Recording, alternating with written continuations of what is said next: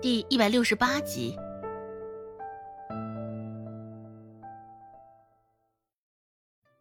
罗氏心里不解，呃，这消息倒是传的挺快哈，小姑的动作也挺快的，竟是比宋安村的大哥嫂子还要快啊。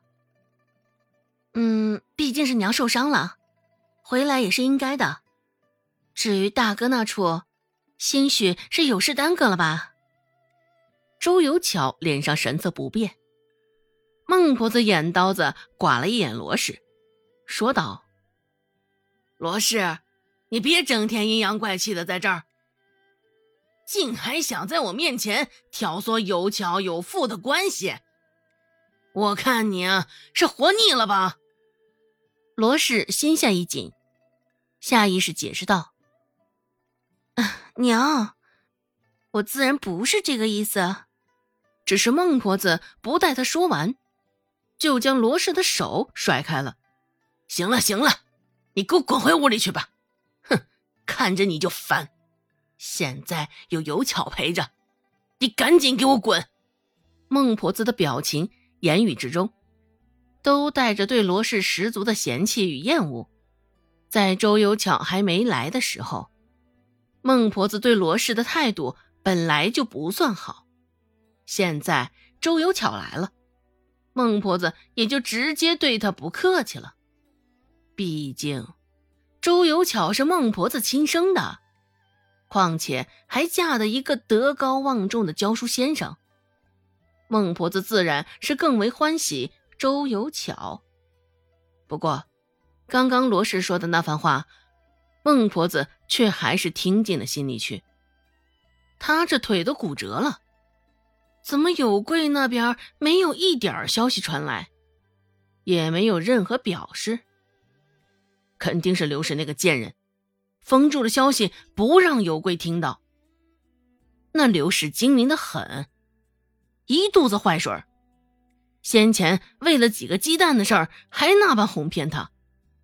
孟婆子觉得，这其中定然是刘氏的作梗，绝对没跑了。转手看到周有巧，孟婆子脸上的戾气又瞬间收敛了。孟婆子说道：“今儿个怎么就你一个人来？宋女婿呢？还有子阳呢？怎么没有一起来？”云飞呀，忙着学堂的事儿；子阳呢，现在学业也紧，嘿，都走不开。周有巧看了一眼手上的箱子。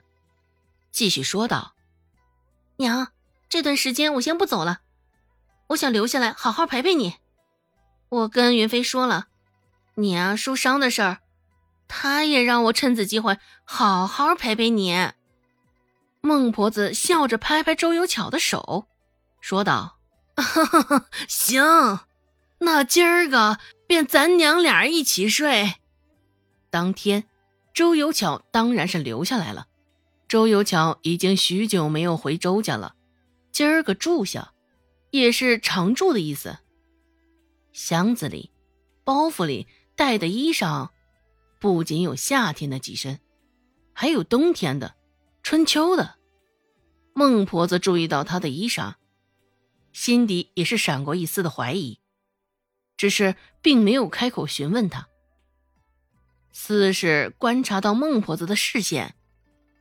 周有巧淡淡的弯了弯唇角，转过身，从包袱中取出一个镀银的镯子，拉过孟婆子的手。周有巧直接将那镯子套在了他的手腕。孟婆子没有制止他的动作，当然，他也不会制止他的动作。孟婆子眼中含着笑意，却还是装模作样的开口。有巧啊，你这是？看着手腕上佩戴的银镯子，孟婆子感觉自己整条手臂都在放光。她何曾想过，自己竟然也会拥有一个银镯子？周有巧笑着解释道：“ 这个银镯子呀，是我跟云飞的一点心意。嗯，我可能得在这儿住上一段时候，给娘添麻烦了。孟婆子摆摆手说道：“哎，什么话？什么麻烦不麻烦的？咱们啊都是一家人，说什么两家话？”孟婆子继续说道：“就算你现在嫁出去了，现在这个周家呀，还是你的家。”你也别客气，也别跟我生分见外了去。看在银镯子的份上，不管现在周有巧说什么，孟婆子都已经一心向着他了。孟婆子一双眼睛就这样直勾勾的盯着手腕上的银镯子，喜不自禁，俨然已经忘了刚刚看到周有巧那些衣裳时的困惑与愕然。看着孟婆子那般财迷的模样，周有巧脸上的笑意也加深了。因为周有巧回来，又给孟婆子带了银镯子，孟婆子自然是不会亏待她。当晚的晚饭，孟婆子都吩咐罗氏加了点荤腥蒸了一条咸鱼，又切了几片腊肉放在白菜中一同清炒。这已经是周家近日来最好的一顿晚餐了，还是得靠周有巧啊！罗氏难得吃到荤腥，心情也没有之前那般郁闷了。只是看到周有巧的一张脸，罗氏心里还是堵得慌。餐桌上，孟婆子张口闭口都是宋女婿，周有巧被他追问的也是心烦。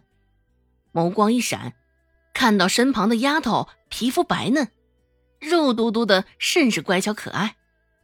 周有巧转移话题道：“哎，这是三丫头周成吧？”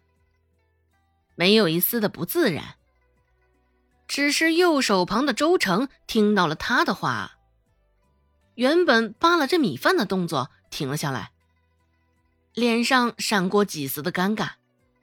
孟婆子在一旁开口道：“错了，错了，这是周芷，这才是周成。”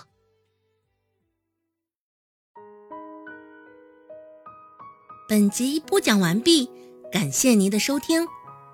感兴趣，别忘了加个关注，我在下集等你哦。